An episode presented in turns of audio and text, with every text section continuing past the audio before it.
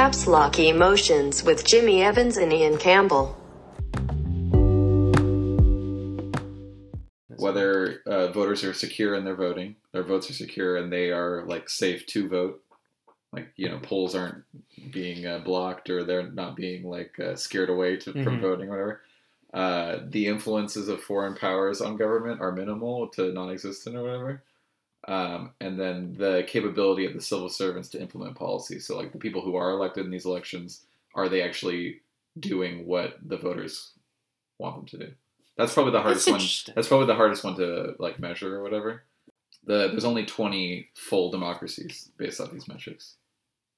Is that like the hot take? Like, oh, you're not even a functioning democracy. Like, for instance, America is not, or the United States of America is a flawed democracy. Flawed, okay. Yeah. The designations are full democracies, flawed democracies, hybrid regimes, and then authoritarian regimes. Okay.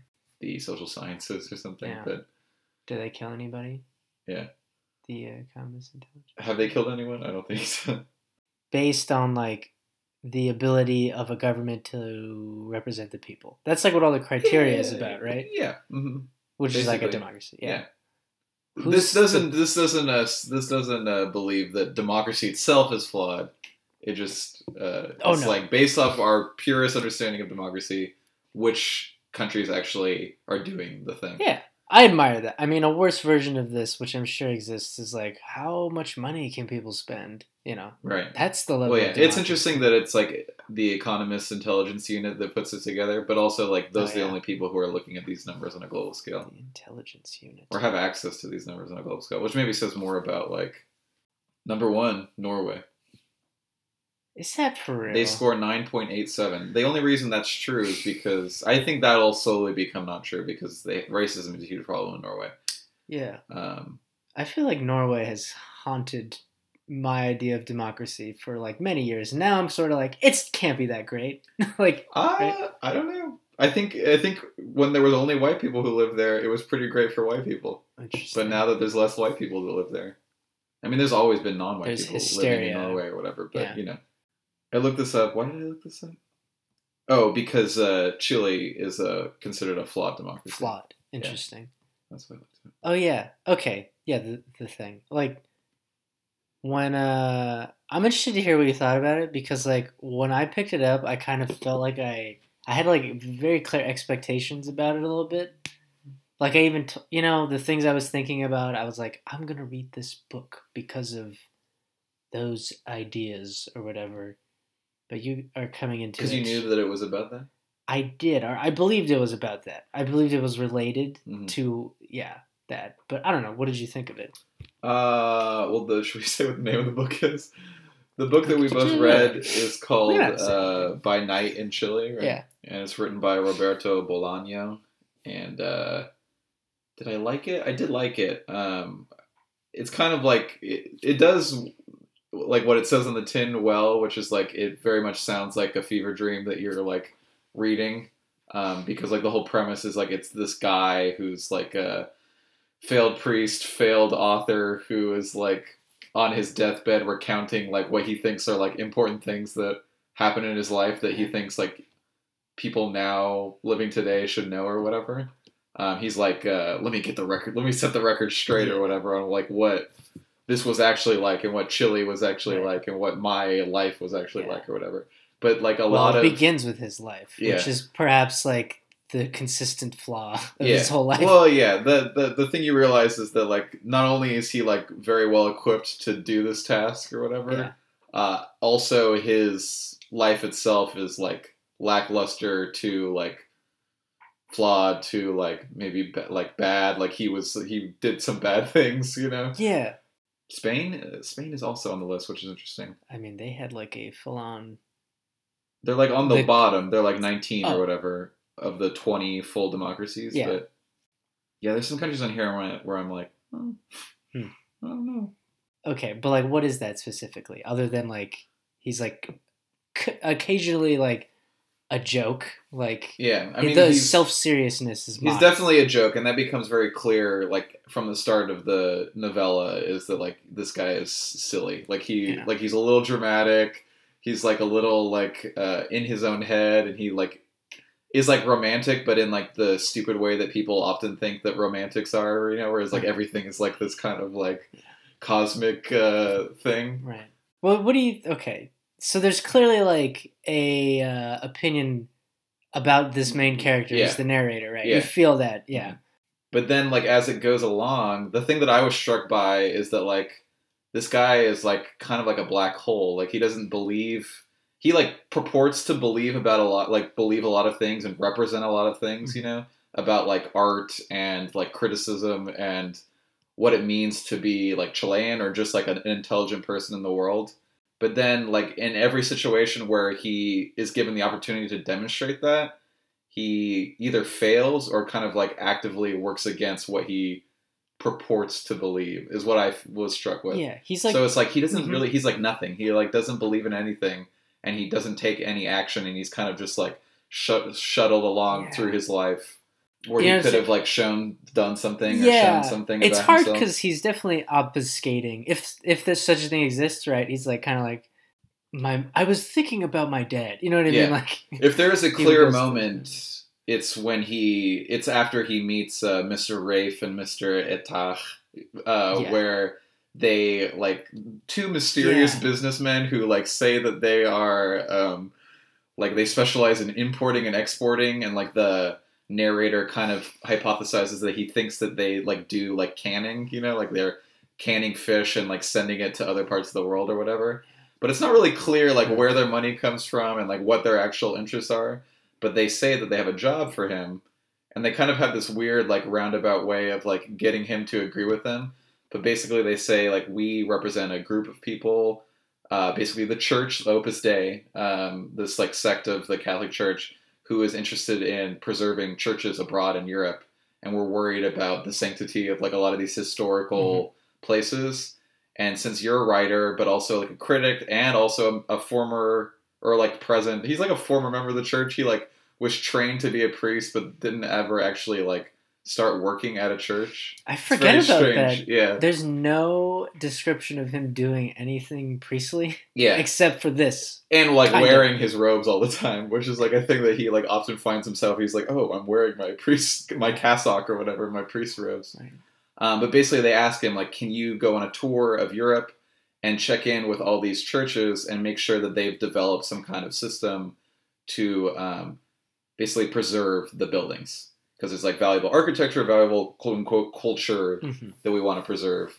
And he's like, yeah, this sounds good. Like, and I'll use my column in the newspaper to write about it or whatever. And he goes on this tour of Europe, and it seems a lot more like a vacation than it does like an actual job. And he has a good time and he enjoys it. And the first person he meets is like the father of like a chapel or whatever, who says that like the thing they've devised to preserve these churches is they have like a special tool, and he kind of is vague at first like what their tool is, but he says like the real risk to all these buildings is pigeons, like pigeon poo. The chemicals in it slowly erode the stone of the buildings, so we need a way to get rid of the pigeons. So you're like, okay, like what could they possibly like, okay, I understand how this could be a problem, but also like how there must be like a really simple solution for this. And when he meets the guy the next morning, the guy like has a box with him, and he opens up the box, and inside is like a falcon, and he's wearing like a leather glove. Right. And basically all of these priests and like members of the clergy at these different chapels have learned falconry, and like that's their solution for getting rid of the pigeons that are like an existential threat for the architecture of the church. It's like, we're going to use falcons that we've trained. Yeah. That all have these really like evocative names from either like religious texts or like Greek, what's it called? Like Greek literature. Yeah. Did you think that was okay? When the falcon enters the stage, it's very interesting because the falcon itself is very like evocative and sort of terrifyingly described and like powerful. Mm-hmm. Was that ironic? That was. Or it was like, it's definitely a comedic moment when it happens, because it's like, funny the way you're describing it. These two dudes like have their robes and their glove and kind of just doing what people say. Do you feel like you have a sense of like the moments of choice which this guy never understood was like a monumental moment of choice for him. Yeah, it's funny because like we know him as a schlub and he's like our clearest representation of the church, and the people we meet who are also related to the church aren't super like impressive. Yeah. So this being the solution to their problem is definitely comedic. Yeah. Okay. But also like the longer he spends with these clergymen without saying anything, the more sinister I feel like the Falcon imagery becomes. Okay, because it feels very sinister to me. I feel like there's something, I don't know, there's something about the Falcon. I mean, to me, and this is but like maybe a question we're getting ahead of. Oh yeah, do you want me to go there? Because I have like a question that about this, but also like what I think the author seems interested in, the author of the novel seems interested in. I mean, whatever you... I mean, basically, it seems like he is very interested in fascism, or at least, like, extreme ideology, and how, like, that comes about not through, like, radical people and necessarily even radical action, but through, like, inaction and people not really believing in anything at all and not really engaging with anything at all.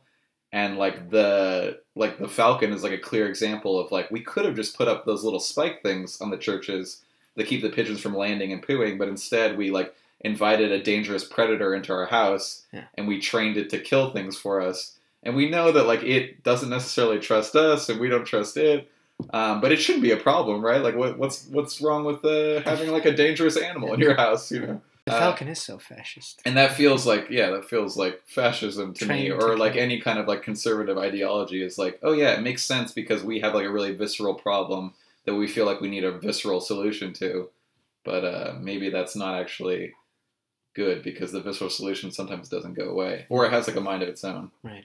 That Falcon comes up again in the end, right?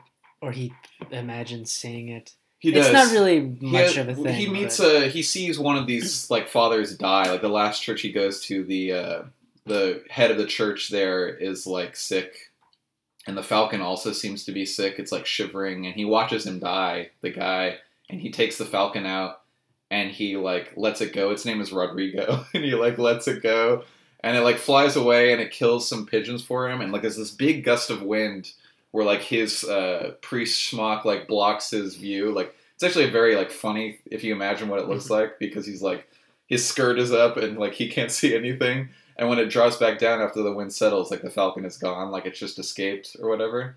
And it's, like, loose in the city. And later in the novel, near the end, he has this kind of, like, weird dream, like, vision thing of meeting the Falcon.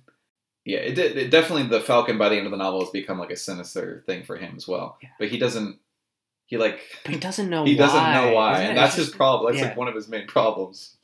Yeah, fuck. There's something there about like being able to ask questions, but never the right question. Because he seems like a very... And like, never interested in the answer. He's like never interested in any answer he gets from anyone. Oh, I think that's it. That's like the like not really commenting on the falconry thing. He like accepts it. He's like, this isn't weird at all. Yeah. That's what the wrong question is. The wrong question is one which you're not really interested in the answer. Mm-hmm. You should ask a question, you know, he's like constantly sort of appraising himself in the questions he asks. That's what it sounds like. He's not like, it doesn't feel like there's depth necessarily in his interrogation of things. There's like no interrogation of anything. Right. Other than like, I don't know, describing how beautiful it is or sort of like, mysterious and epic. Yeah, you know? He has a lot of moments where he's like a ship passing in the sea with somebody else where like they're clearly not understanding each other, you know? Yet they're still talking to each other. Yeah. There's that other scene where he's getting coffee with Farewell, who is this like literary critic who's like very famous in Chile, who like he admired, had some kind of weird like mentor-mentee relationship with. And it's just like stayed in his life for some reason or another. It becomes unclear, but there's like a weird... There's also like a pass that the guy makes on him like very early on in the novel that's also like mostly unremarked upon. But they're getting coffee and like they look outside of the street and there's like some kind of weird light thing. Like either there's like a blackout, there's like a weird like flashing light thing where like they're seeing lights and shadows play like on the street outside. And they have this really, like, ponderous conversation where, like, Farewell is, like, staring into, like, a scrying glass. And he's asking him questions about, like, what he sees and, like, what it means for the state of the world and for Chile and, like, for literature at large or whatever. And then Farewell eventually, like, stops entertaining him and just says, like, I'm, like, I have to go to the bathroom. I forget what his thing is. Like, I don't see anything or, like, you know.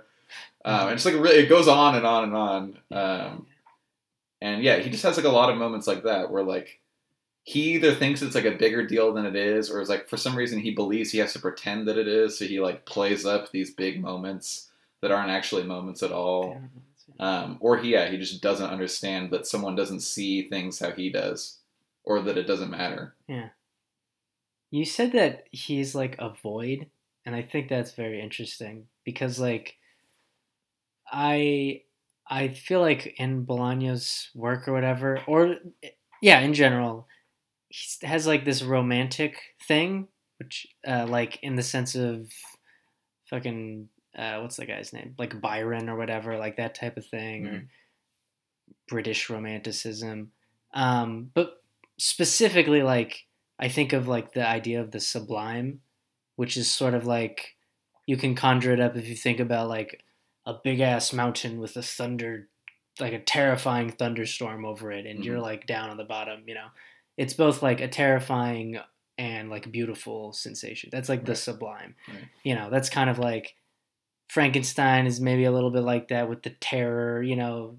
You know, those, the genre is sort of defined by those feelings, and like I feel like he's trying to find like the sublime in the things he does, and like focusing on the void, or like this guy who's like not like terrifying, but he becomes kind of terrifying in the sense that he's sort of like, I don't know, right? Was he like terrifying for you? Or he's just like, oh, wow. The reaction I kept having is like, wow, that's how he's gonna, like, that's how he's gonna do it. Or, you know? It's like kind of mystifying his different reactions to everything, or like, that's your take on this, is like another critical moment, and this happens not long after he comes back from his trip doing the falconry in Europe or whatever, is the people in Chile elect Allende as like president, and this is like the first time that a socialist president has ever been elected in like a liberal democracy, basically in the history of the world. And his like take is like, oh, it was like a very traumatic time for me. Like I had to like return to my safe place, which is like Greek literature. And I, you know, naturally I started with Homer or whatever, and then I worked my way up. Yeah. And like basically like all of the most important events in Chilean history are like happening in the background as he's like diving into Greek literature. Okay. That to me is scary. Yeah. That's okay. That's why I even picked up this book. I feel like I'm glad you said that. I feel like that is illuminated that. Like I was thinking about this fear of like, being on the sideline in a sense of things that are actually important. Like, because that's this guy's thing. He constantly misses out on what is the right question to ask. Right. But also like he is like he thinks that the whole like situation was just like a bother. Like it was like a very, you know, it was like a distraction and annoying. And he finds comfort again once Allende is like overthrown, kills himself, and then Pinochet becomes the like military like dictator of Chile, and it's just like this is like a very particular kind of conservatism, because it's like not hateful, it's just like self-centered, and you don't even care enough to like be conservative, you know. It's very weird. You're sort of bothered, and then you go back to your life when the vague authoritarian returns, right? Because it never really mattered to you. I did think it was very funny when he has to teach them about Marxism. Yeah, it's wild. It's like so stupid. That's like, you can imagine, I don't know, this wouldn't be like a great movie, but there are definitely like sequences in this novel that you can imagine either as like a montage in film, or just like as a funny setup for like a comedic scene in a comedy, you know? The same two men who like send him to Europe to learn about falconry, like also like it seems like maybe this was a test to see like is he pliable enough to like want to work with the military dictator, and like the answer is yes, of course. He doesn't ask any questions, any scary thing, he's like, oh yeah, okay, yeah, makes sense.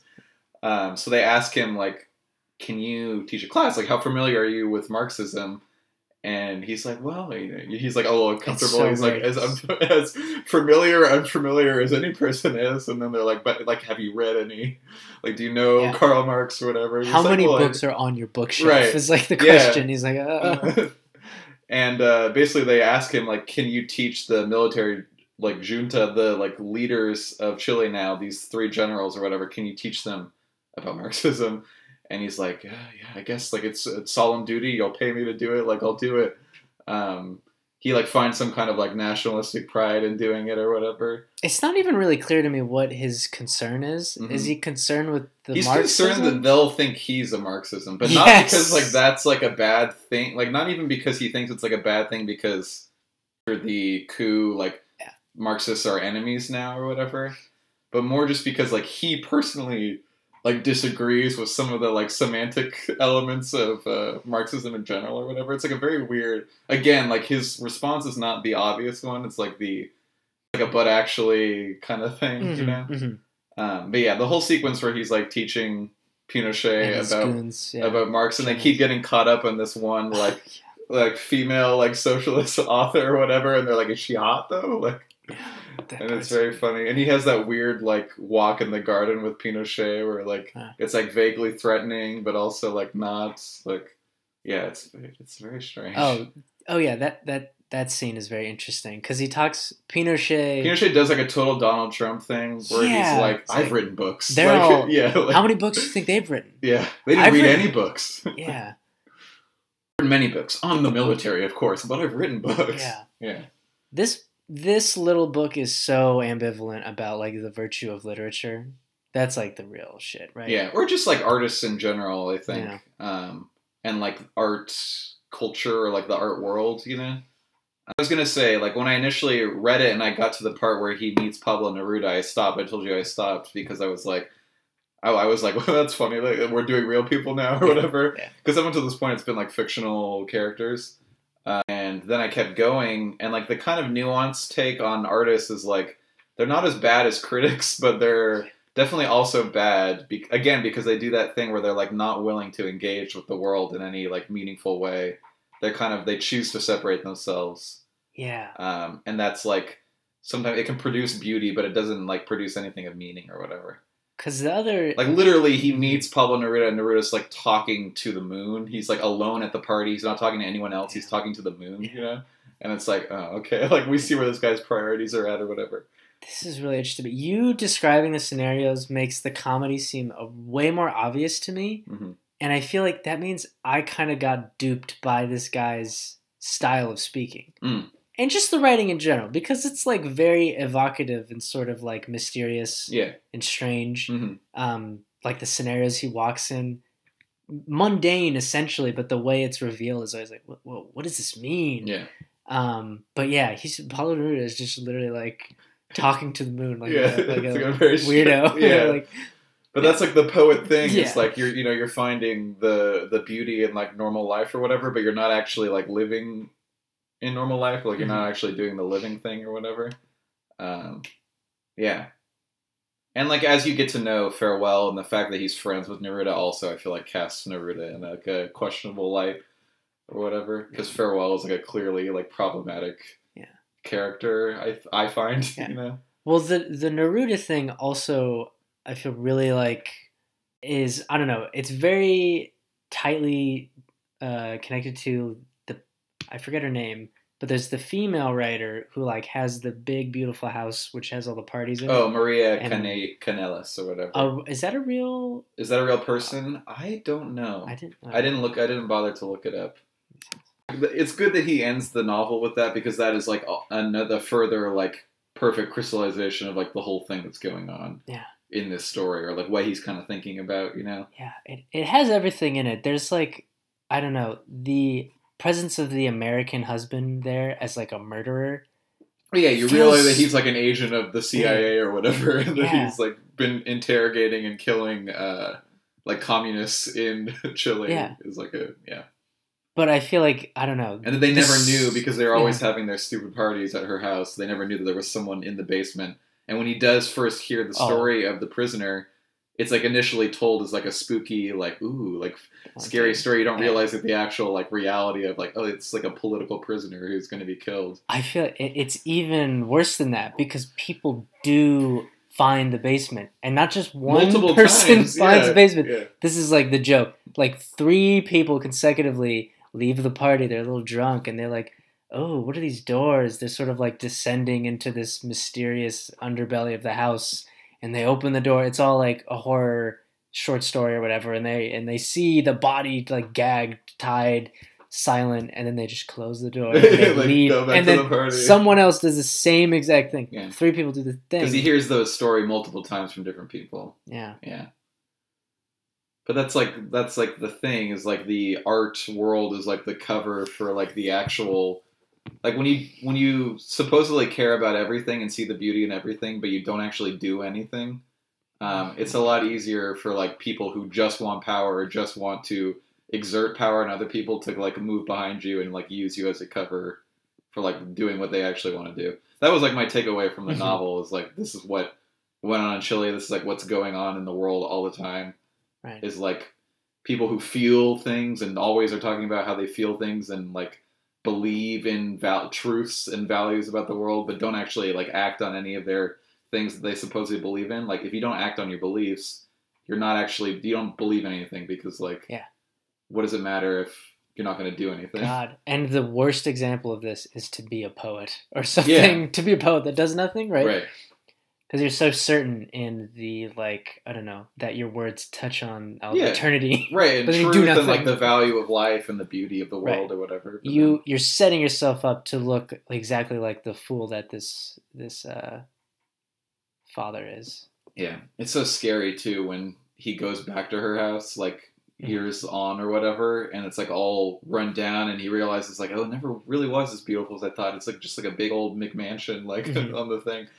And she answers and they talk and she like has no money anymore. And like the husband was extradited to the US and she like still asks him like, do you want to see the basement? Like, do you want to see the basement? Cause she knew about it the whole time. That's the other thing about the stories is like this aspiring author woman who like became the like matriarch of the like art community in Chile during Pinochet's regime. Like she knew that this shit was going on, but she didn't care. Yeah. And it's like a good, I feel like I highlighted it, but I don't, I would have to get my copy out, but like, there's like a good line that kind of summarizes this thing of like, yes, when you do something enough times or whatever, it's easy to forget like why you were doing it in the first place or like what the actual thing was or something. Talking about like repetition and like how they had these parties, but they never really thought about like, what is this house? And like, where are we? And who are these people? Like this strange American man who visits here or whatever. Yeah. Yeah. It's wild. The final paragraph of the book is good too. It's like, is it with the giant or something? Or what's the final paragraph? He has this whole thing where like he's often throughout his narration, he's addressed his story to like a wizened youth, which is like a strange concept that I feel like he explains in the beginning, but like he kind of like say like who he imagines the wizened youth is or whatever. First section. I don't know if I don't think so. I think it's more like it's not like a literal person. Yeah. He's like erecting like a straw man figure who's like this is the person who won't understand why I'm important or like it's a straw man figure that occasionally approaches on like a visual hallucination. Like he's because so he like sometimes imagines him in the room or whatever. Exactly. Yeah. But then at the end of the novel he realizes like maybe I'm the wizened youth or whatever. And he kind of has this whole realization. And then, like, the last paragraph, after he has this sudden, like, come to Jesus moment is like, and then the shitstorm starts. And the shitstorm. And I took it as, like, sure, like, maybe this was a troubling idea to him, but more literally, like, he just started shitting himself in bed or whatever. Because he's, like, old and sick and incontinent or whatever and dying. Oh, God. So good. That line is maybe a test of that. Like, If you know that he's shitting the bed, you've like read the book right or something. But if you're like, what does it mean? You like still kind of believe him. The wizened youth. It's like a paradoxical phrase. Yeah. Wizened is like an old and shriveled or whatever. Is it wizened? why isn't same difference? Sure. Like, it's a adjective that's attached to old, experienced people, you know? And this is like a young person. Yeah. Yeah, the wise youth. Funny that he tries to, like, transform the realization of his cowardice into, like, a thing that's courageous for him or something. Right. This thing that I purport to not like, I'm it or whatever. Like, the radical self-love or whatever. But, yeah, it was weird that I picked it up feeling like it would resolve a question for me, because I don't think that's at all the interest of the book, to, like, resolve anything, you know? Oh, yeah, no, it's more like this is a... It's trying to make something, you know? I feel like it, again, is... There's some sort of terrifying thing about being this boring, and could we actually make it as scary as, like, a sublimely scary thing, as, like... a mountain. Yeah, something truly like bone chilling or whatever. Yeah. Yeah. What? When does it start to like get into you in the way that, you know, the sublime is? I don't know. Because you had told me that you read this, or you picked this up because you were thinking about 9/11. Yeah. I mean, it was a lot of things. I was, and like, well, I'd been thinking about 9/11 in general, right? Which we had kind of talked about that like moment.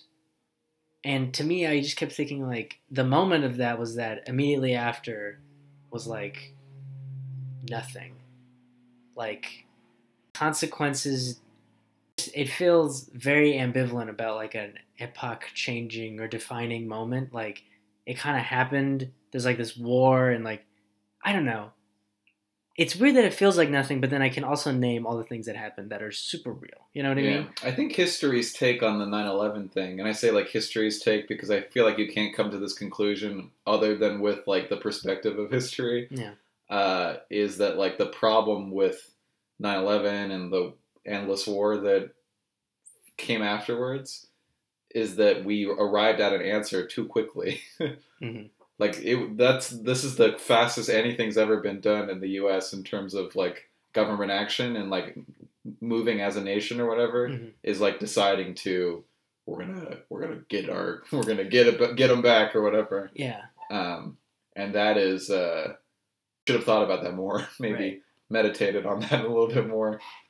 I mean, the other lingering thing is that I understand it's, like, being, like, I didn't live through it, you know what I'm saying? Like, maybe I would feel the change differently. It's never registered me as, like, a thing that, like, changed people.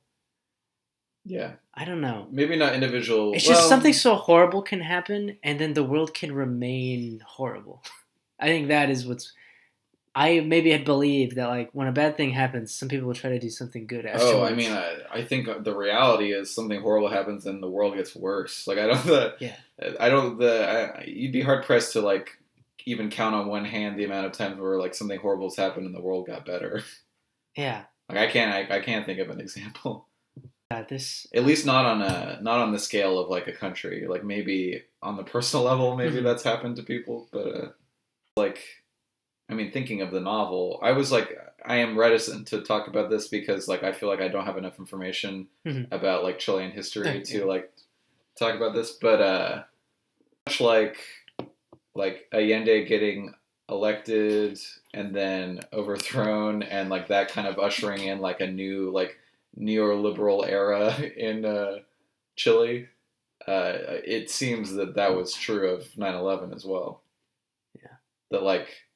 structure of government-wise, Chile is actually, like, remarkably similar to the U.S. You know, like, they have a two-house Congress, they have a president, like, they vote the same way. Like, it's very similar. Like, they're the only, like, constitutional, like, republic or whatever in existence other than us. They, like, got to the socialism thing before we did. Yeah. And it, like, worked, and it was, like, almost... It was working. It was, like, a little rough because it was, like... not a violent revolution, but, like, definitely the people who were, like, in the Socialist Party in Chile, like, believed that they would have to take, like, dramatic physical action in order to, like, assure that, like, what they were doing would happen. They, like, did the land grab thing. They were, like, renegotiating territory. They nationalized, like, several of the, like, largest industries in the country. And the whole time, like, oh, someone's going to come for this. Right. The whole time is, like, now, like, you've done your thing, but you've become, like, an even larger target. And, like... Salvador Allende was elected but the like Christian like Democratic Party or whatever, which is like, I don't even know what they'd be the equivalent of, like, but they were still in control of the Congress, and they like fought as hard as they could basically to like make him a lame duck kind of president thing. And the whole controversy of his presidency was like, he was taking a lot of action as a president, like using executive power that traditionally he wouldn't be allowed to do, kind of like a war powers thing, or like basically like what the US president does now. Like you can do a lot with a presidential, what's it called? Decree, or what's it called? Executive action. Yeah. That you used to not be able to do. Right before Pinochet took power, they were like voting to like, are we going to try and strip the president of all of his like executive function or whatever. Right. And his counteroffer was like, what if we did a vote? Like it's a plebiscite or whatever. It's like the whole nation's going to vote, and they're going to decide like, do I remain president? And before that could happen, Pinochet took over, and like the military took over and basically decided like, actually, no more constitution, no more democracy. I'm going to be president for 16 years. And it feels like that happened in the U.S. after 9/11. Like all it takes is like one big dramatic change for like anyone to kind of like swoop in and take power, or like, you know, swoop in and do something, nudge things in the direction they want to go. It was the opening. I don't know. This is the tyranny of it, is to think about like, oh fuck, 9/11, Donald Trump. And it's like, yeah, history is really fucking simple, man. That's it. You know, there's all these, I don't know, you imagine all the complexity, and it's like, actually, you're a prisoner to that moment, and boom, 20 years later, here's the consequences of it. Yeah, I don't know, that's kind of terrifying. My real thing is, I was thinking about all the school shootings, and I was like, Jesus Christ. Like, I'm completely numb to this, essentially. Like, literally, with the thing in New Zealand, I was like, I breathed a sigh of relief that it didn't happen in the United States. That was like my second thought. I was like, oh, this didn't happen in the US. That's strange, but also I feel a profound feeling of lightness at that. At the time it was happening, I was like looking at it on Twitter, and like I was talking to Richie about like how he was gonna go on like a trip to Joshua Tree, and I was like, yeah, that sounds cool, man. You know, like you do. And then in my hand was the reminder of this insane, horrible thing, right? I don't know. It was terrifying. Do you see the terror in that? Is that terrifying? Yeah, it's terrifying. Because you have to say that when someone is like in that scenario, right? Like you're going on the trip. I don't know. Do you begin to like rave about what's happened?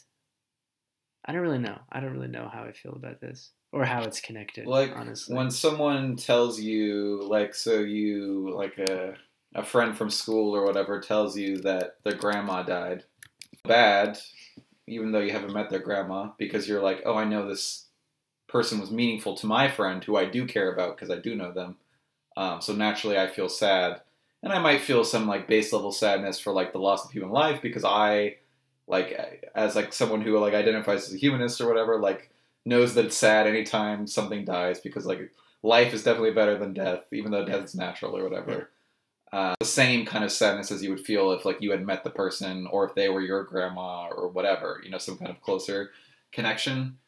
I feel the same way about the school shooting kind of thing, is that, like, I don't really know these people, so the sadness I feel is more for, like, the state of the world and, like, the loss of human life, rather than for, like, the individual people. I worry that I don't feel sad anymore. Is that crazy? I think that's natural, too. It's happened a lot. Like, it's natural for you to be desensitized to some extent, because you felt every one like the first one. Yeah. You would maybe not go to work. Like, you'd stay home, or, you know, like, you couldn't live your life. Yeah.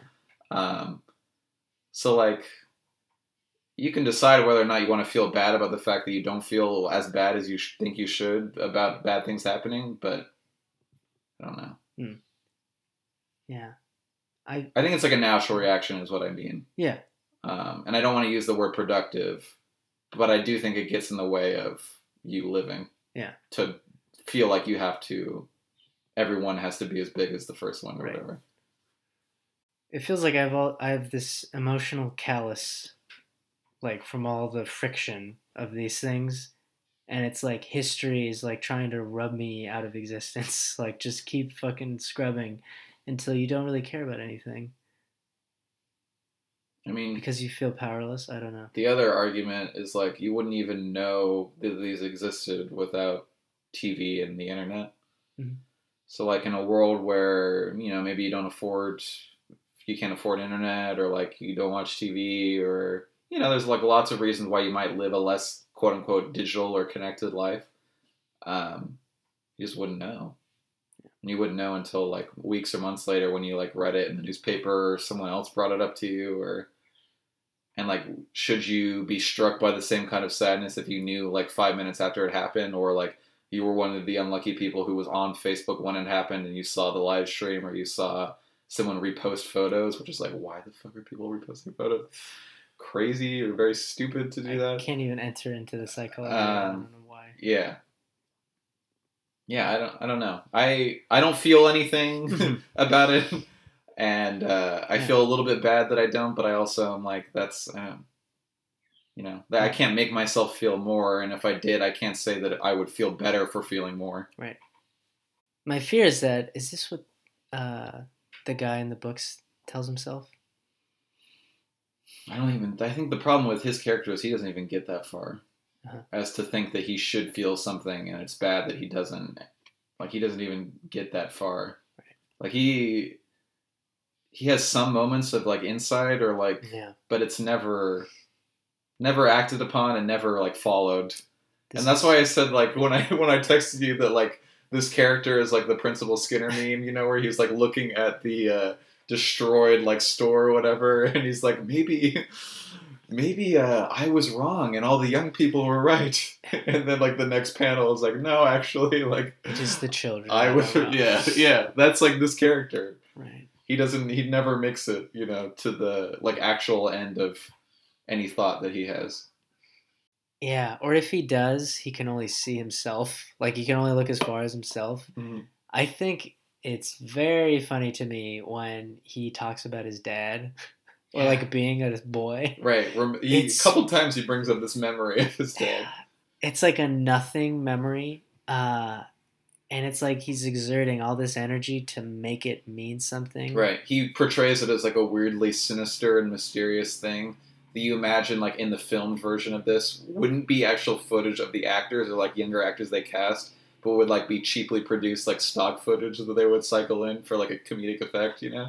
Like, it feels like he's describing, like, stock imagery of, like, troubled childhood with, a, you know, oppressive father or whatever. Looks like a Hallmark movie or something. Yeah.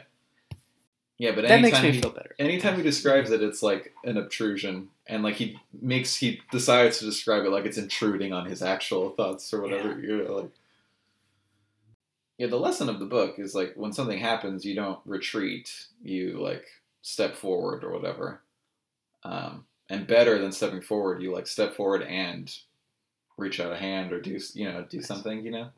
Yeah. Because a lot of characters in this story, and the character who's the narrator, like step back or step sideways or like kind of like do this, you know, where they're like, I don't want to look at the thing or whatever.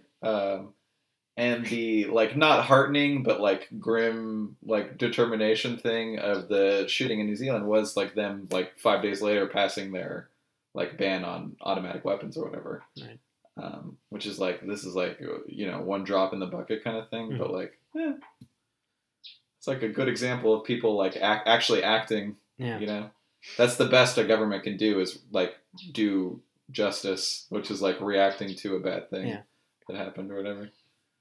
You reminded me another large part of this whole, I don't even know what to call it, that I've made us do is the press release from that like straight up racist, the straight up Nazi senator from New Zealand. Have you read this thing? Oh, yes. That it basically is the fault of the people in the church who were killed. They have a violent religion. Yeah.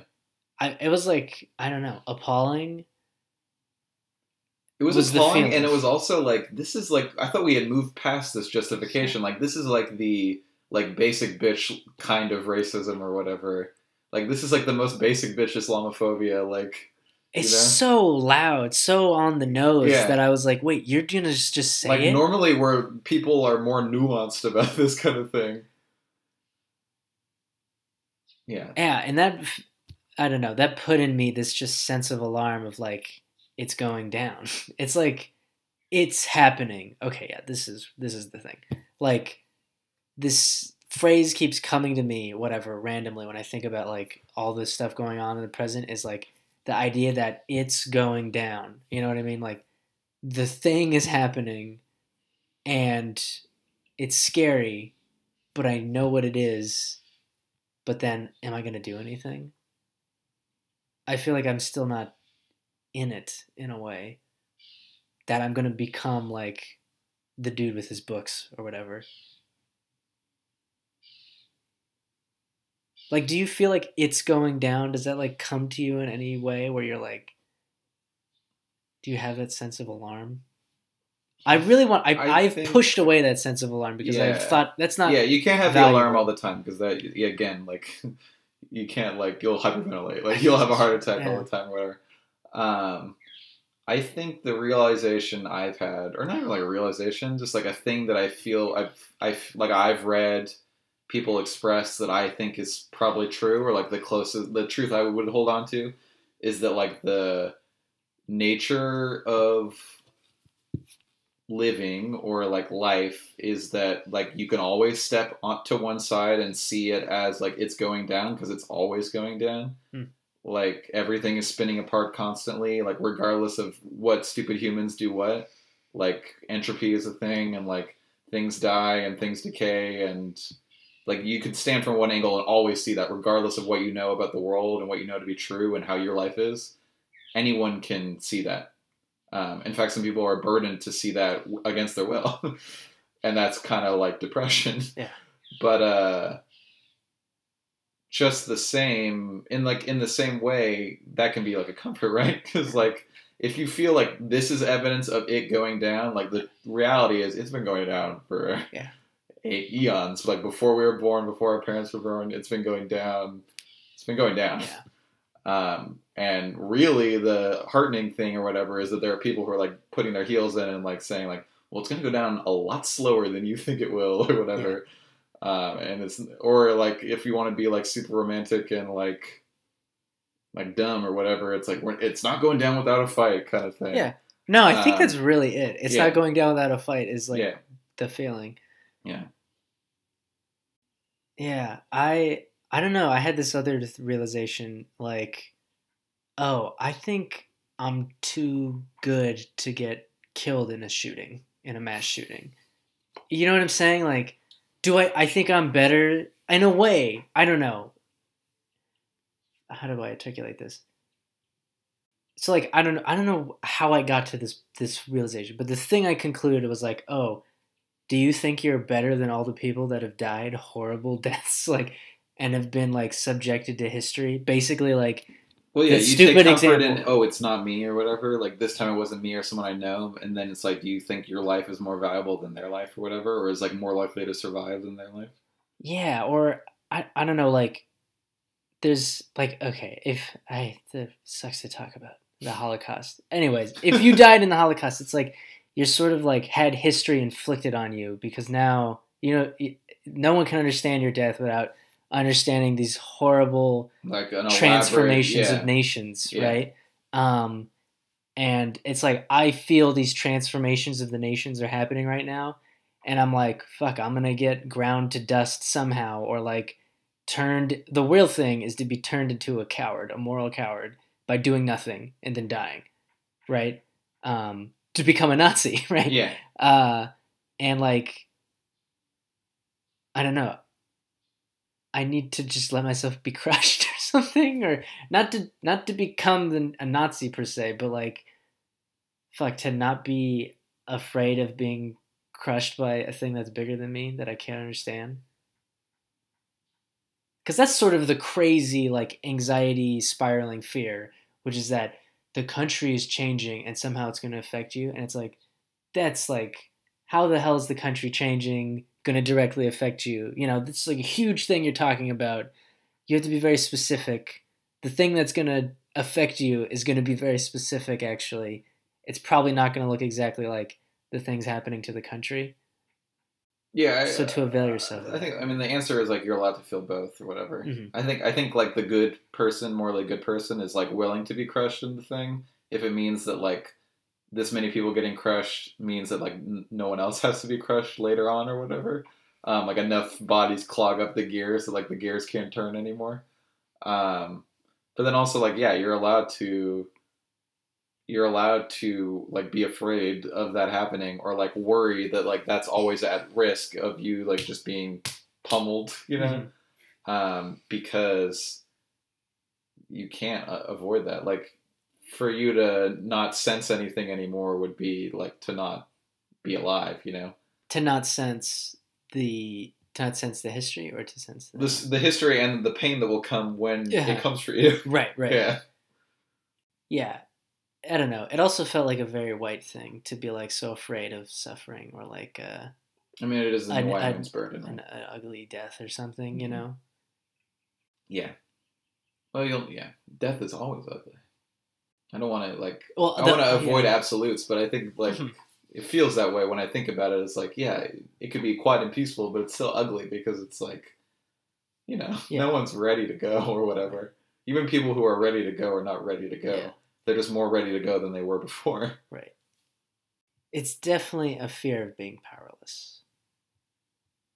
And there's nothing more powerless than thinking history is coming for you.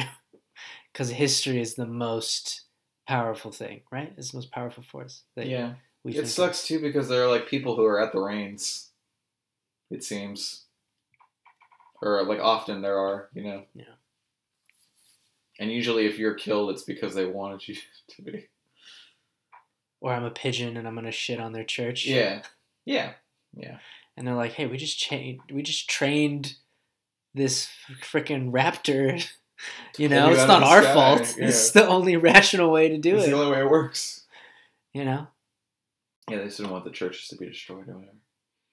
Did you see... I don't know. After I finished the novel, I was like looking into Bolaño because I was like, so The Savage Detectives was like the other one I was familiar with, other than 2066 or whatever, 2666, 2666, whatever. Yeah, and I was like, what's his whole deal? Because he was like part of the Socialist Party in Chile. He was arrested, like went to prison or whatever. But then after his death. A bunch of the people he lived with in Mexico who were like friends with him or whatever said that, oh, like he was never actually in Chile during the 70s and 80s. Like that's not true. He was in Mexico or whatever. And no one has any records to verify it, I guess, or no one's willing to like verify that. Yeah. And that's just like an interesting wrinkle in his story because he seems to have really strong, as an author, convictions about like what is right and wrong and like what good people do. And even more so, what do bad people do, you know? And it's just interesting that there is like a gray area right. of his life that's like goes unaddressed.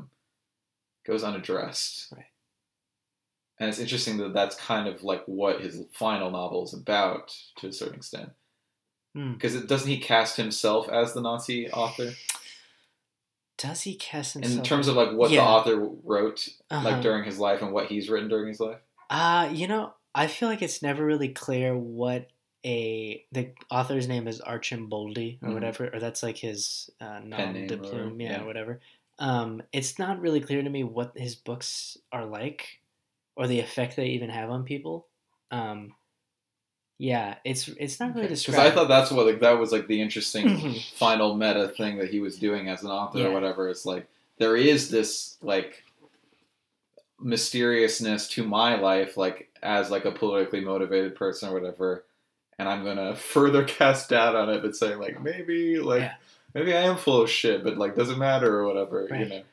Yeah, Archimboldi, I feel, is definitely presented as sort of aspirational or kind of heroic. but also monstrous. Right, because he is a German, right?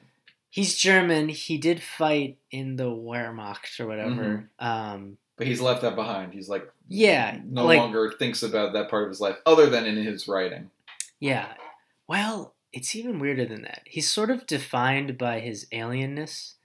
Like, the thing I always come back to is that as a child, he was like, became sort of obsessed with diving. So he would always like go off into the coast nearby the little village where he lived and go to look at seaweed and just like stare at it. So he's like, there's some sort of alienness about him, but he feels like a kinship with the alienness of like seaweed. He's sort of removed from a lot of things like that. It seems like there are moments that are, he'll like, Peef discovers a literature and you're kind of like, oh, this is sort of like, if this was a biography, it would be like when he picked up his favorite author's book. Mm-hmm. And one of those is the journal of these Jewish people that were hiding in a house that he ends up hiding in because the Nazi army is like collapsed and he's sort of just like on the roaming around in the Eastern Front. Yeah. Yeah. Because like regardless of like whether or not that part of Bolaño's life is true, mm-hmm. and whether or not it's true of the fictional character in 2666. Like, I think what's more important is that, like, there is a little bit of Father Iva Cache, like, in everybody. Or, what is his other name? Urrutia Lacroix or whatever. Yeah. Oh, my gosh. In everybody. Like, inside every person is, like, a void that, like, you can feed and allow to... like grow large or whatever, or you can kind of keep off to the side, and like you want to define yourself by the moments when you're not peering into it rather than like when you like allow it to be the only thing you see at all times or whatever. I think this is very on point. I felt like when I was reading 2666 that like each book was like presenting something maybe important to the author that he had to like destroy within the course of the chapter, or like just dissemble and like turn into fragments, and then he would move on to the next most important thing, or like to an even more important thing, or just go deeper into it, like, okay, oh, you thought you ended that story, but this is still important, and the next chapter would be like, all right, here we go, get the hammer out, right? And I feel like, to your point, this book could kind of have that, this idea of like literature, right, like being morally instructive at all, and it's like, actually, literature is like a forest for you to hide in if you're like a coward. Right. Yeah, it could be. If you're afraid of actually living. Or yeah. Whatever. But in 2666, it seems like he believes in an like epic literature. There's this description that I always I've been thinking about since I read it, like that, like the field of literature is this like. Germanic forest, like a dark, grim fairy tales, right. Wood. Black forest. Yeah.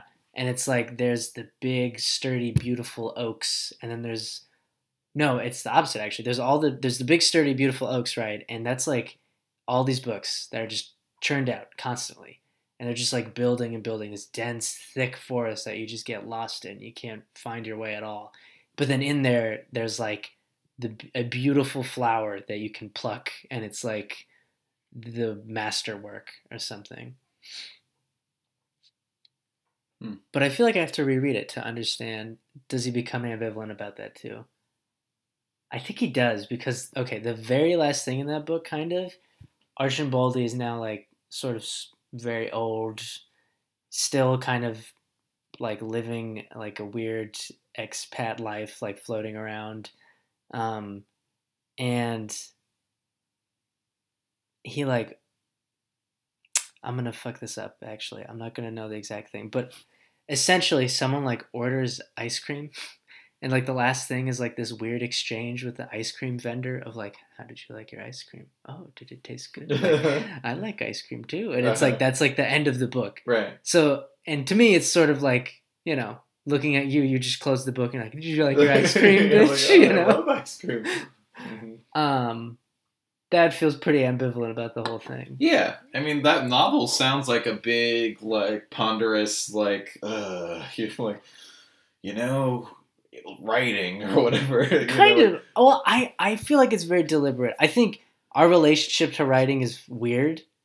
But again, the point of the referentiality of it is to like create the sublime thing. And you, how do you get to the sublime thing? Get the hammer out, start busting it up and keep busting it up until you like, until you've made something, right? Out of the fragments. You know, all the descriptions of the murders definitely feel like tapping into what everyone today believes is like a horrible thing. Like, but it's fiction. But it's not fiction, right? And the purpose of those is to like keep busting up the picture. I don't know. I kind of admire it, but then I feel like they're sort of black holes. Like, you know, you kind of get sucked into them. You like get eaten up by it, and it's like kind of enjoyable, but then it's like, ooh, scary. Yeah. And I think it's good. Like, I don't know. Should a book like spit you out with like a present for you, or should it just eat you and not offer you like I keep forgetting his name, Ibokache? Mm-hmm. Like how he thinks he's gonna like, I don't know, refine his spirit by reading the Greeks. It's like maybe that book is just eating you. I don't know, I feel like it's important that you can do either. Mm-hmm.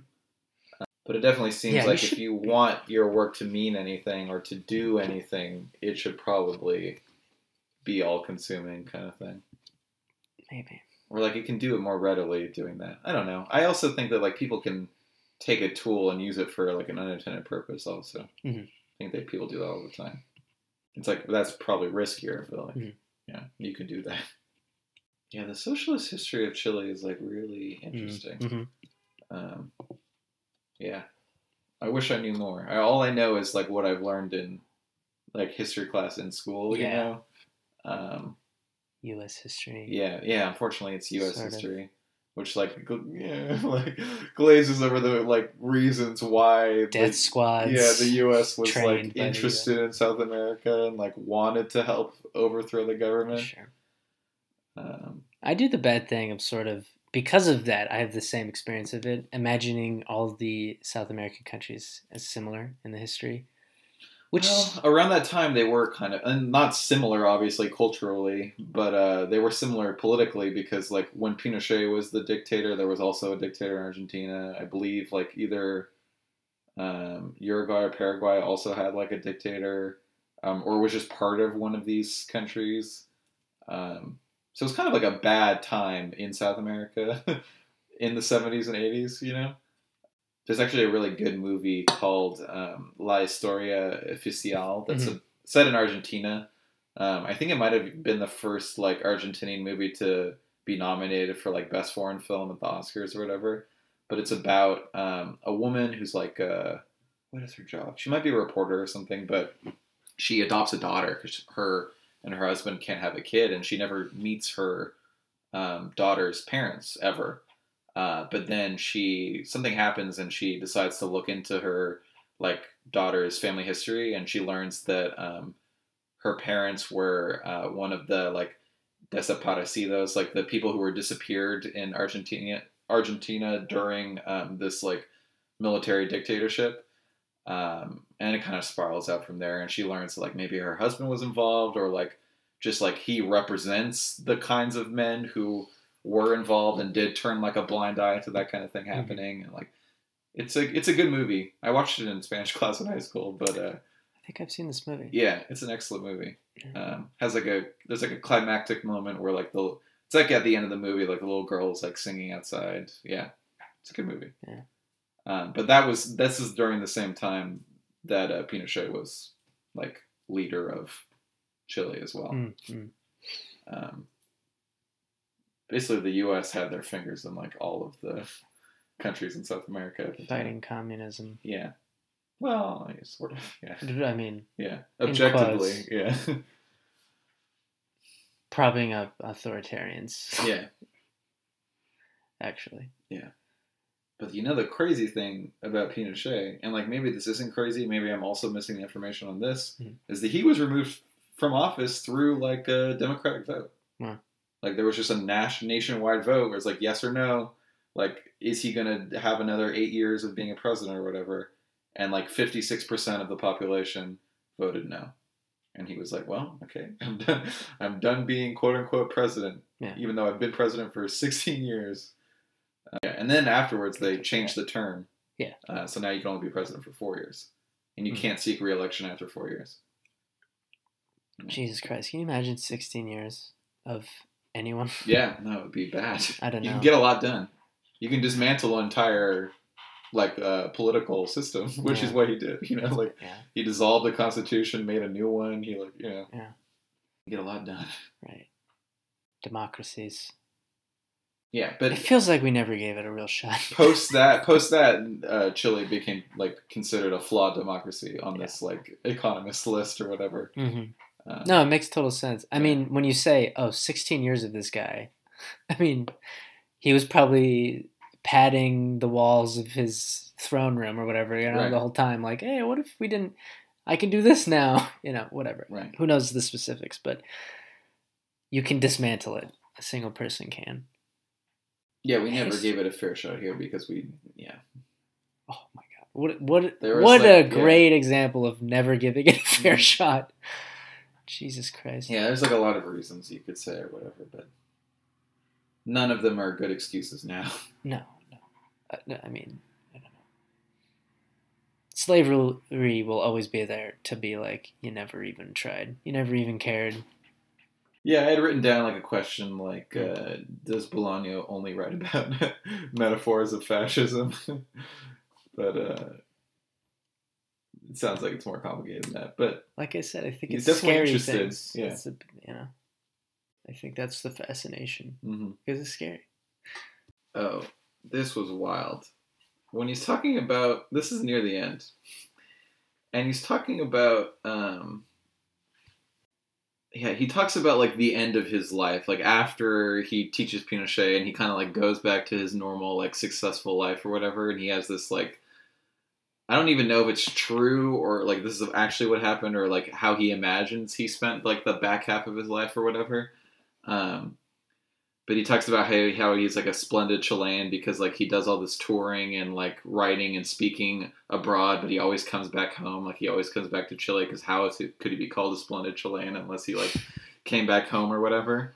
And he talks about these, like, grains of sand with, like, paintings inscribed on them or whatever. I know. And life went on and on like a necklace of rice grains, on each grain which a landscape had been painted. Tiny grains and microscopic landscapes, and I knew that everyone was putting the necklaces on and wearing it, but no one had the patience or the strength or the courage to take it off and look at it closely and decipher each landscape grain by grain, partly because to do so required the vision of a lynx or an eagle, and partly because the landscapes usually turned out to contain unpleasant surprises like coffins, makeshift cemeteries, ghost towns, the void and the horror, the smallness of being and its ridiculous will, people watching television, people going to football matches, boredom circumnavigating the Chilean imagination like an enormous aircraft carrier. Like, this, to me, like, I know that this is, like, part of his, like, problem as a person or whatever, is, like, this idea of the world. But to me, this rang, like, sort of true as, like, a thing. Yeah. I felt the exact same thing. Yeah. This is a thing that has haunted me. This description of the grains with the landscapes written on them. Mm-hmm. Okay, like, what was yet? Well, yeah, this is, like, his problem of, like, seeing life as this grand, like, cosmic dance that he is, like, a star. Do I have the page numbers? Let me tell you. I might. Oh, it's, for me, it's page 105. Mm-hmm. But I don't know how many pages your copy has. Mine might have more pages or less. Yeah. Yeah, it's, like, part of his problem as, like, a person to, like, see things in this grand scope of, like, life and death and art and living or whatever, and he's, like, a star player in it, you know? But it's not true, obviously. He's not a star player. In fact, he's, like, very lackluster and, like, not good necessarily at what he does and, like, seems to believe the wrong things. And he could have these moments of what I think is, like, true insight about, like, the problem of, like, living and, like, making art in this world or whatever. And, I don't know. I don't know what I was going to say. No, yeah. Yeah. Now you're like, oh, is Bolaño saying this? Is that kind of the feeling? Yeah, maybe. Because you feel like you get to understand his thinking about the character, and then sometimes the character sounds like, you know what I'm saying? Like, yeah. He's no longer speaking. He's no longer a tool for the author. Right. He's like become the author. Right. That to me just feels like a good fiction thing of like, I don't know, it starts to become a soup, maybe, your expectations. You know, it doesn't really matter the origin, maybe, or like who is thinking it at that moment, but it is something. I guess the character is allowed to see truth in the world and just not act on it in any way or like react to it correctly. Because he's describing kind of like a brain drain, like in Chile, like post Pinochet and like the restoration of democracy in the country, of like the art, like nothing hit quite the same as it used to or whatever. Yeah. Because like people were bored and they were just like overwhelmed with like a bunch of different things going on. Yeah, they were basically traumatized. And nothing was quite the same. Like, I think this is his introduction to the Maria Canellas story or whatever. Because he gets into like how the art world was kind of destroyed and how the refuge was like going to these parties that would like be all night because of the curfew. So you'd like go to her house, stay there till morning, and then like walk home or whatever. Because they were bored. Yeah. And the reality is that like this expression of their boredom, or like this kind of like lesser version of whatever their artist's life was before, was actually the cover for like a American diplomacy or like empire in South America. Yeah, I'm thinking about how in Bolaño's biography, I don't know if you encountered this, he's sort of like a bohemian streak when he's younger of like starting a poet movement by himself and like shouting down other poets and like running in the street, you know, like he didn't romantic. Like Isabel Allende very much. Yeah, but it's very romantic kind of idea of like what a like, you know, swashbuckling poet person does, and that kind of like bohemian thing. I feel like he's like perhaps cutting into that and being like, we were so bored, and this was like, you know, became kind of criminal or something. This type of, I don't know. Does that make sense? Maybe so. Running around, amusing ourselves, really, because we were bored, traumatized. It could be that, yeah. I don't know. Yeah, the narrator talks like things were better before and that this is lesser, but it seems like this is like kind of the same, just doesn't look the same. And that the only difference is there's more evidence that suggests that there was a problem with the ways things were run before, but our narrator just doesn't, can't see it, like doesn't take it as fact. He can't see it. Yeah, which is like, I don't know. It could be possible. Like, there was always bad shit going on in the country, I think. And there was always people asserting themselves for power. And the artists were always doing their art things. And it might be more restricted now in terms of, like, how they're allowed to meet and what they do. But they're just as disconnected from the world as they were then as they are now. Mm. Like, you would think that, oh, I can't even meet with my friends anymore because of this weird curfew. Like, you would think that would shock you into realizing, like, oh, shit, like, we haven't even really been seeing what's going on in the country. No, like, it didn't at all. Like, they just kept meeting. And, in fact, like, they got some amusing stories about, like, a strange basement that had a man in it, out of it, you know? Yeah, this is great. Again, terrifying. The idea that boredom could be so much more of a motivator in your life than any other sense of justice or like... Right, or like a pain in your life or... Yeah. Yeah. Mm-hmm. Oh, there's a curfew. What an authoritarian thing to do. And it's like, well, you're kind of more like... You immediately sort of accept that or who even knows what it was like in Chile when that went down. But it does feel like boredom was more closer to these people than any other kind of feeling about the consequences of what was going on. Yeah. That, I think, is the takeaway from that section or whatever, from that thing. There was another thing that I was... What's the necklace? What is the necklace? Yeah. This is like a thing that you can buy on the street. With the sands. Yeah.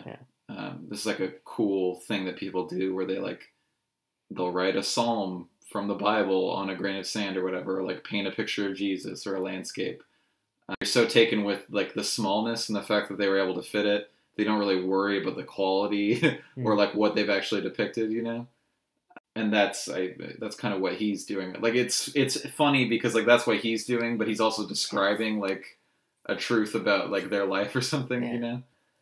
He's very taken with the smallness and not actually saying that, it's depicting bad shit that was there all along or whatever. I don't know. Yeah.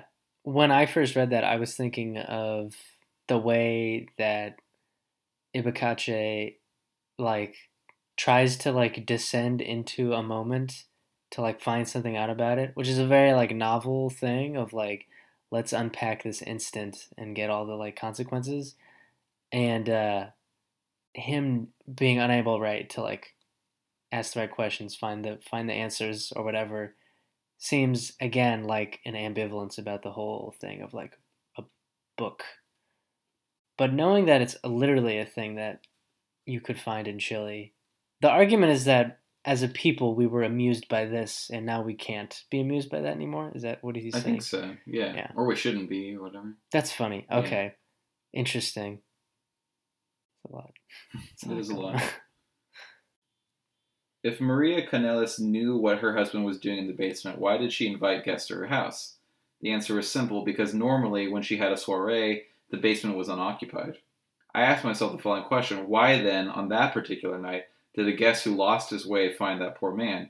The answer is simple, because with time, vigilance tends to relax, because all horrors are dulled by routine. And then the added on to this is, I asked myself the following question, why did anyone say anything at the time? The answer was simple, because they were afraid. I was not afraid. I would have been able to speak out, but I didn't see anything. I didn't know until it was too late. Yeah. God, yeah. Damn.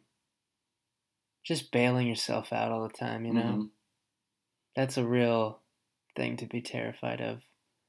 And it's great that she says it's their vigilance which is being worn down. God. Yeah. Yeah, he's an interesting... That's a good character to... It's good that it's a novella, because I don't know if you could do a whole novel through this character's perspective. Or you could do a whole novel from their deathbed or whatever. But it's a good... It's good for a short visit. Because if anything, the shorter exposure is more instructive than a longer one would be, maybe. To this kind of thinking and this kind of person.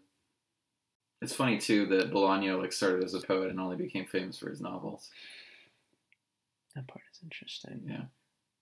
And I think the novel writing was really I gotta make some money. Right, it's an end of life thing. Definitely 2666, right. But I think even just didn't he start detectives. Writing novels until he was in his 50s or whatever? Yeah. Late in his life. Yeah, he was I think it was I have kids, I need to make more money than I've made, and then they become sort of then he becomes famous. He wasn't famous before then. Because this is the first novel that was translated to English. I believe so. Yeah. Yeah. And this one is sort of cited as the moment, I don't know, American audiences became aware. Audiences, that's a weird way to describe it. American users. Readers, users, yeah. It's interesting how he sprinkles his own shit, in all of these characters, though, I feel like. Because I was, you know, how he, the only time the character, the narrator of the novel, gets a book published is in Spain. He only in Pamplona do they publish his books or whatever of criticism. This is true of Bolaño as well. I was looking at Wikipedia, the first time any of his novels were published outside of Chile was in Spain. Yeah, which is interesting. I guess this makes sense. That's just easy or handy writing to it's gonna make sense for you to write it if it happened to you or whatever. Yeah. Yeah, I do feel there's some willful acts of self-destruction, though. Or some sort of thing that happened to him being transformed. Yeah, honestly. I like his thing. I feel his thing is to make you afraid of, ghosts. Which you're not afraid of. Even if you watched a scary movie about a ghost, you're, afraid of the image. or like the instant of a ghost being revealed. You're not afraid of the idea of a ghost. He does all this weird work to like make something ghostly again, like in a graveyard sense. I feel too that like it's not like, you know how like not knowing things is like really scary, and confusion can be like disorienting and scary, where like something doesn't make sense, and like that is like very disturbing when like a thing can be in front of you and it doesn't make any sense, but like yet here it is existing or whatever. Like the subtle distinction in this novel, I haven't read any of the other ones obviously, but like the subtle distinction in this novel is like this character's like actions can make perfect sense, and what's confounding is that he decided to react that way rather than like any other way or whatever, you know? Yeah. And that is really like disarming and like strange, that he makes is like works along his own personal logic in like a perfect way. It's just like incredibly like disappointing and confounding that this is the way he decides to live or whatever. Yeah. I should read The Savage Detectives maybe. I've kind of been hesitant because it's sort of like, that one really seems to be about people writing. Yeah, it's like about poets. Some kind They're like looking for the source of like a school of writing or whatever, right? So. Like a kind of visceral, what is it? Visceral realism? Yeah. Or visceral, yeah. But that one seems less dark, less... I don't know. Haunted. Well, the detectives aren't actually detectives. Right. Yeah. Yeah, I don't know. I should maybe try it out. Yeah, it's interesting that the like Latin American literature and like South American literature that like makes its way to the U.S. like seems like the kind of stuff that would like be perfectly primed for it to be like really meaningful for our like way of life here, but then like never really like hits the mark, you know? Like, it makes sense that magical realism is, like, the thing that people associate with, like, Latin American writers, because you can read it on a surface level and, like, appreciate the weirdness or whatever. Yeah. But if you were to actually think about, like, why they're using these abstract terms and, like, abstract concepts to tell, like, a fantastical story, like, they're actually speaking to, like, real problems and, like, concerns. Yeah, but them doing it that way gives us the freedom to kind of just appreciate, like, oh, yeah, it's so fun that she's, like, being so vague and abstract so in her writing or whatever. Isn't it weird how Latins write like this? You know what I mean? I think it's weirdly exoticizing them, too, in a way. They have some kind of primal type of storytelling, which is, like, fairy tale-like. It's very... I feel like that's a real big part of it. Borges is sort of the other guy, right? Yeah. Now people read, you read, depending on where you go to school, you read Isabel Allende in class too, House of Spirits or whatever. And that's like her first novel. That's like... She's one of the bad ones. Well, she's like weirdly tied to the government in a weird way and tied to like positions of power. She has to be. She's the person with the guy in her basement, right? In this book. Maybe. If she's tied to the government. Because isn't that whole... So Salvador Allende is like her first cousin. So she is like tied with like the socialist movement in Chile.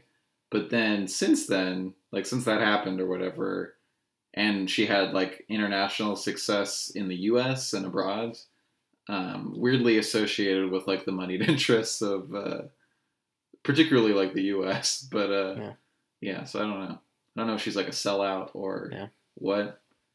But definitely, like, the most famous, like, female author from South America. This is a tangent kind of... I had a professor at Chapman whose name I cannot remember. She was great. She was, like, very badass. Was a poet from Argentina. And I always remember her having, like sickeningly upset feelings about certain authors in Latin America because of their complicity. I mean, there's a lot of defining moments in history there that, like, depending on what side of it you fell, it'd be very obvious to say, like, they're, you know, it's like being a scab, but, like, for life instead of for work, you know? Yeah. Anyways, yeah. I always remember that. Like, she would, like, talk about her friends who were like tortured, right? And she would think about these writers and be like, fuck these people. You know, it's very, it's I don't know, so real. Imagine it's a lot like, you know, the Red Scare here or whatever, and House Un-American thing. I don't know. Yeah. I don't know if we can know it. America's so much weirder. But similar kinds of betrayal or whatever, you know? Oh. Like, there was a very clear moment when, like, the government is coming for your peers, and, like, you can decide to do nothing, to say nothing, or to say everything, or to say what they want to say. I see what you're saying. Yeah, you know? Definitely. Yeah, grudges. Grudges formed. It's weird, too, because, like, it happening in South America is, like, way more recent history than... I mean, it's, like, 20 years after the 1950s or whatever, mm-hmm. but still, mm-hmm. like, way more recent. Like, Pinochet was in power in the 90s or whatever. Yeah. Oh, my God. Yeah. You know, the first novel, potentially, Don Quixote. Like, the first published novel. I don't know how to qualify that statement other than, yeah. Like, there's obviously, like, released. You know, there's, like, the Odyssey, but that's not a novel. Right. That's an epic. Also, like, for large parts of that work's life, it was only verbal and not, like, it was only spoken and not written down. So this is, like, the first, like, you get it? It's book-formed, you know? It's not in poetry or verse or whatever. Mm-hmm. Don Quixote is a weird one, too, because it's kind of, I don't know if I've ever read it, but my basic understanding of the story is that, I've never read it, is that Don Quixote, rich, crazy dude, his friend, Pancho Villa, like, definitely the smart one, definitely, like, the lower class one, totally, like, aware of the limitations of his boss, but also, like, weirdly enabling, because he, like, doesn't stop him from going on this quest or whatever. Mm-hmm. He kind of just, like, tags along. And is, like, is he, like, the original, like, centrist or whatever? Like, I don't know. Yeah, I think there's this scene where he's, like, horribly tortured. Yeah. He, like, gets the shit kicked out of him. And I think it's, like, comedic, but then maybe a little bit more there. I don't know. Yeah. It does seem kind of funny. Like, he's following him around but getting his ass kicked. Like, you could do that today in a movie. Well, they did. They did. They tried. Yeah. They, I don't know. I mean, they finished it. They finished it. Yeah. Terry Gilliam sucks. Yeah. I would have wanted to see that movie. I didn't really do any of his movies. I feel like I would have liked him, but now he exhausts me, so... Yeah, I mean, you could watch Brazil and pretend that it's directed by a different person or whatever. That's the one I want to see. Yeah. Yeah, honestly, almost all of those, what's it called? Monty Python dudes kind of, like, norded themselves or whatever, you know? Like, they... Almost all of them reveal themselves to actually be bad. Yeah. Yeah, there's any terminology people can take from Kingdom Hearts. It's the concept of nording. Being norded, I feel like that should be... reach widespread acceptance. It's the term. Absolutely. It's like a way to have empathy for the bad people a little bit. You're like, you've been separated. How does it work? You've become a nobody. To be norded is to have, like, Xehanort's heart placed inside of you, or Xehanort's, like, mind inside your body or whatever. And when he does that, do you split apart? Yeah. You become, like, three different things. To do that, something has to be removed from you or whatever. You lose your heart. You become a heartless. I don't know if you lose your heart or if you lose, like, your mind or what, but yeah. Heart or mind? Well, they're things. I know. They're separate. They're different. Different things. Yeah. There's also souls, I think. And then it's like, what is a heart? So I think it's complicated. You get norted. Mm-hmm. History is trying to nort you. Right? History's trying to nort you, yeah. Like, yeah. And you have to have, like... And wait, what's the opposite of getting norted? There's no opposite. Doesn't he do some... What does he do to, like, unnort people with his keyblade? You don't unnort them. As far as I know, no one's been unnorted. Because of the time travel stuff, like, the people who were norted are still norted, and there are, like, versions of them that aren't norted, but it's just, like, a different version from a different time. Can you resist norting at all? I'm trying to get somewhere. I don't think anyone is in the Kingdom Hearts franchise. I don't know if anyone successfully resisted norting. Mm-hmm. Maybe Sora. This is dark. This maybe speaks to the dark time we live in, where people are getting murdered. Maybe someone pure of heart or something. I don't know.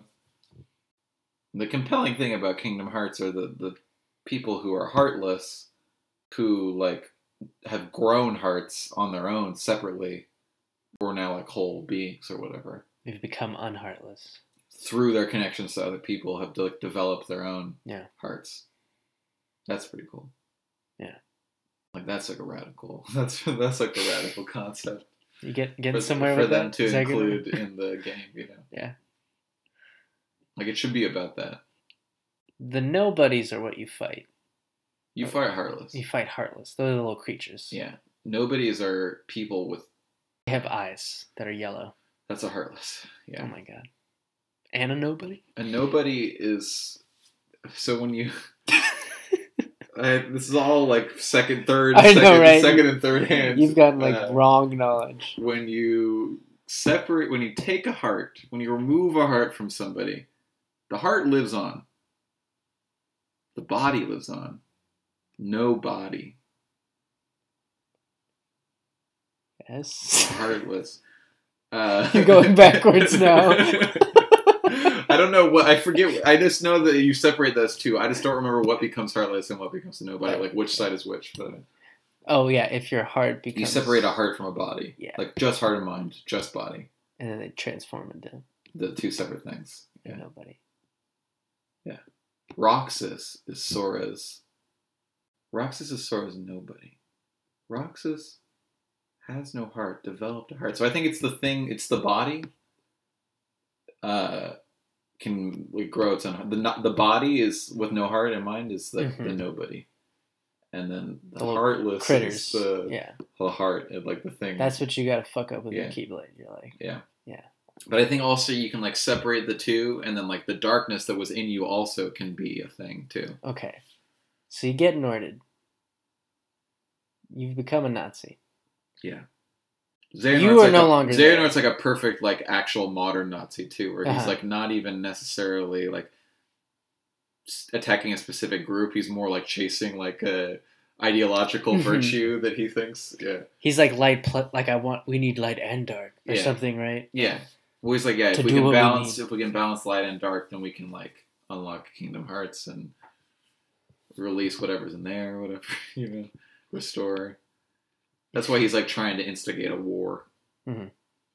But to be Norted is to be possessed by Xehanort's will, which I don't know if that's his mind or if that's his heart. I don't know what part of him is that. But. Yeah. So this is, like, when you go to the rally. Yeah. And you're, like, feeling great because you're gone. Right. And that's how rallies are designed to make you feel great. Yeah. But to, like, squash your sense of self, it's something bigger. Yeah. And when you get squashed... You get two parts of you. Separate out, too. And one is the nobody. They literally just did this in The Dragon Prince. So, like, Callum, who's, like, the adopted son, who's, like, the older son, uses dark magic for the first time. And, like, super traumatic for him. Like, it's cool. Like, he turns chains into snakes, and they, like, attack some knights. And it saves, like, this fire dragon. But he, like, immediately collapses because it's, like, so, like, sickening to do dark magic, you know, to, like, kill something to do something else. And, like, you're, like, in his mind and he's, like, sitting on a pile of keys. It's, like, it's so crazy imagery. Symbolic. Yeah. And then, like, you see in the distance, like, this hooded figure. And you know how he has that cube that can, like, show him different sources of magic? Okay. He finds it. And he, like, he looks at it, and, like, it turns, and that glowing side is, like, the symbol for dark magic. And he's, like, disgusted by it, and he, like, throws it away. And the hooded figure standing in the distance picks up the cube, and he, like, notices it, and he, like, walks towards this hooded figure. And naturally, the hooded figure turns around to face him and takes off his hood, and it's just him. Okay, I was like, of course, it has to be him. It has to be him. And basically, the hooded figure's argument is, like, you feel in your heart that, like, you're meant to do magic. Like, you believe it in your heart.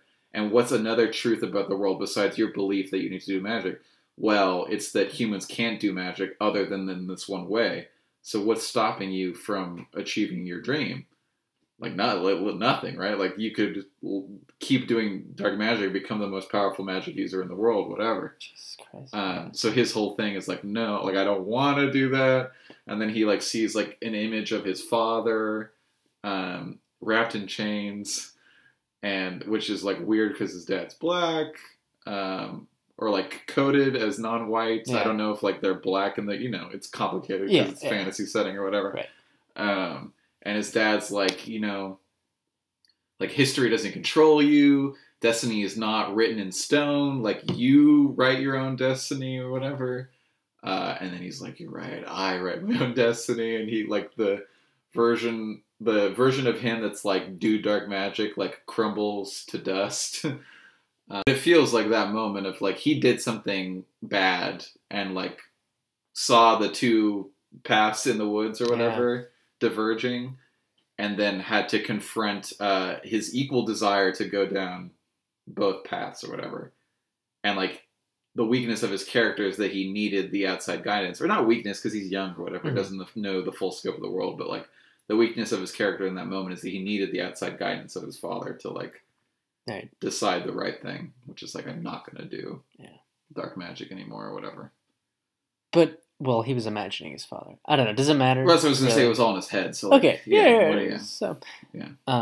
Perhaps that's just, like, a shorthand to show, like, this internal struggle of this kid. That's some good shit. That's very interesting. I mean, the reasoning. He's still, like, a problematic character, I think. But the logic of the shrouded figure is very interesting because that feels like it or whatever. You feel that you're supposed to do something. You know it's bad. Therefore, like, or you know that the easiest way to achieve it is bad. Yeah. That's, like, the equation, right? It's interesting because, like, the path he chooses is not necessarily to give up on his dream or to, like, set aside what he believes to be true about himself. That, like, he is meant to do magic and he likes it and it makes him feel good and he wants to do it.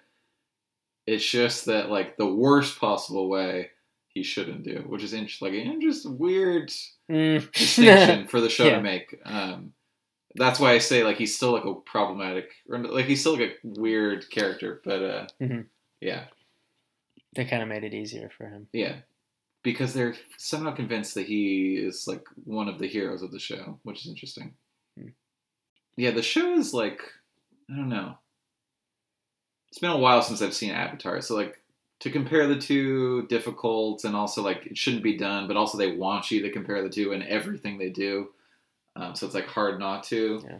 But it seems like Avatar, even though the storylines were simpler and less plotty, the politics and the, like, social interactions of the character were, like, immediately more complicated in Avatar than they are in this show.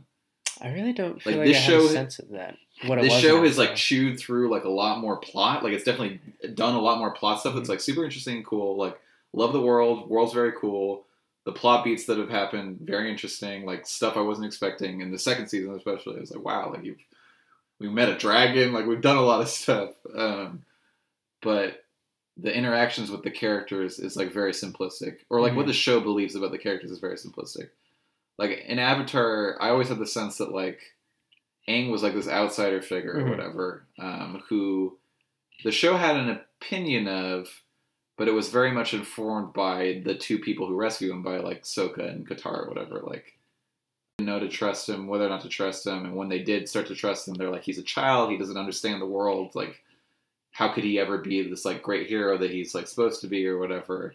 And the whole journey of the show is, like, both disproving their initial judgment, but also, like, complicating the, like, both, like, value of his childlike outlook or whatever on the world, like, his optimism and hope, but also, like, how maybe, like, that was bad. Like, you know, it's, like, it immediately complicates that idea, I feel like. Yeah, well, because he's prone to, like, a child's rage. Right? Yeah, also, right? Yeah. He's, like, his simplistic view of the world is, like, beneficial because, like, it skews towards hopefulness and, like, believing in the goodness of other people, but it also skews towards, like, immediate rash action that's, like, dangerous because he's, like, a powerful figure, you know. I don't know. I just feel like The Dragon Prince doesn't have anything like that yet. And, like, the characters that could give you that, it's, like, less interested in so far. But we'll see. I don't know. I have 1.5 more episodes to go or whatever in the second season. I mean, they've worked it into the whole premise. Power, right? The idea of it. And yeah. But maybe we would have cared more if it was within the characters or something. Yeah. I just kind of want, like, Ezrin, like, the kid brother who, like, is... I just kind of want him to be the main character because I think he's more interesting. He's, like, now just revealed in this episode or whatever, like, he now knows that his dad is dead. A person has come from the kingdom or whatever who was tracking them to say, like, you're the king now. I'm not going to kill you or take you home. Like, I take orders from you now. You're, like, this boy king or whatever. Mm-hmm.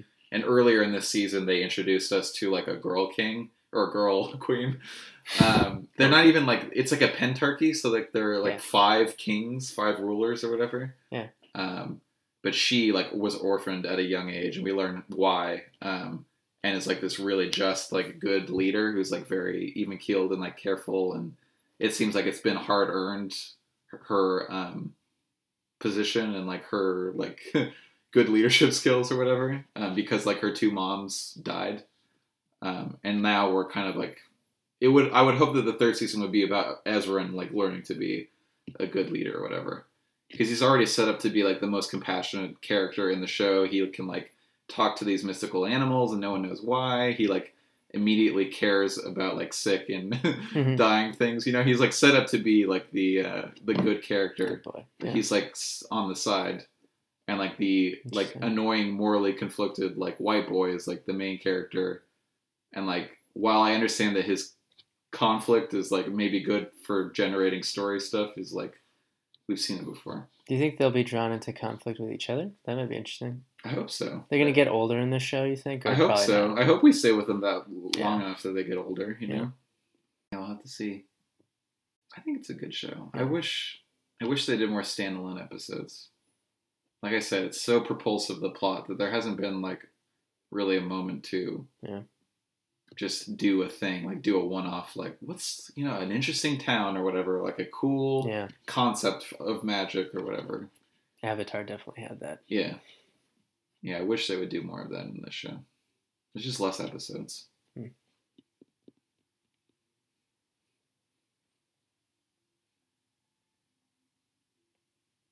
it doesn't entirely relate to